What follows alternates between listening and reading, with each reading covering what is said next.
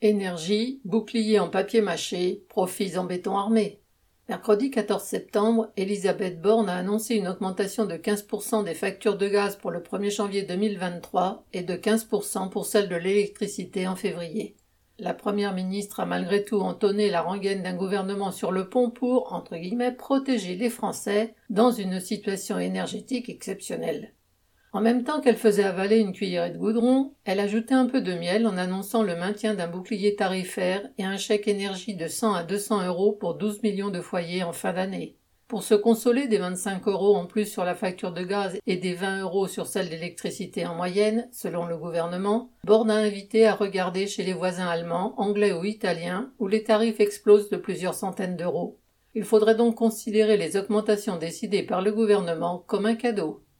Il n'en est rien. Les prix du gaz et de l'électricité avaient augmenté avant octobre 2021, bien avant la guerre en Ukraine, présenté comme responsable de tous les maux par Elisabeth Borne, quand le gouvernement Castex avait mis en place le bouclier tarifaire pour aider à la réélection de Macron.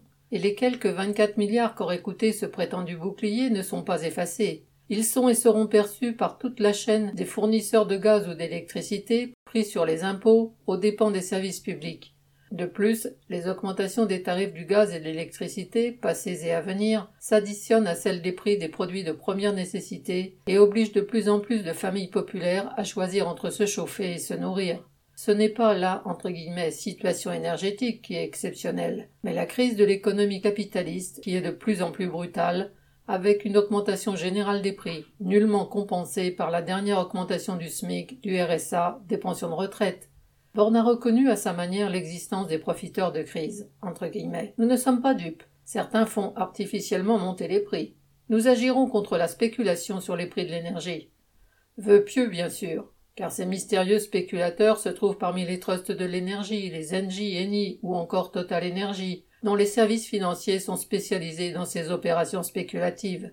Le gouvernement, qui renacle même à évoquer des entre super profits, n'est pas prêt d'imposer quoi que ce soit aux capitalistes qu'il sert fidèlement.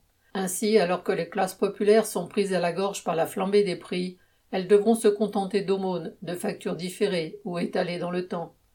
Le bouclier gouvernemental sert plus à dissimuler les milliards de profits des groupes de l'énergie qu'à protéger le niveau de vie des classes populaires. Pour cela, il faudra que les travailleurs reprennent leurs propres armes pour imposer des salaires permettant de vivre et leur indexation sur les prix. Boris Savin.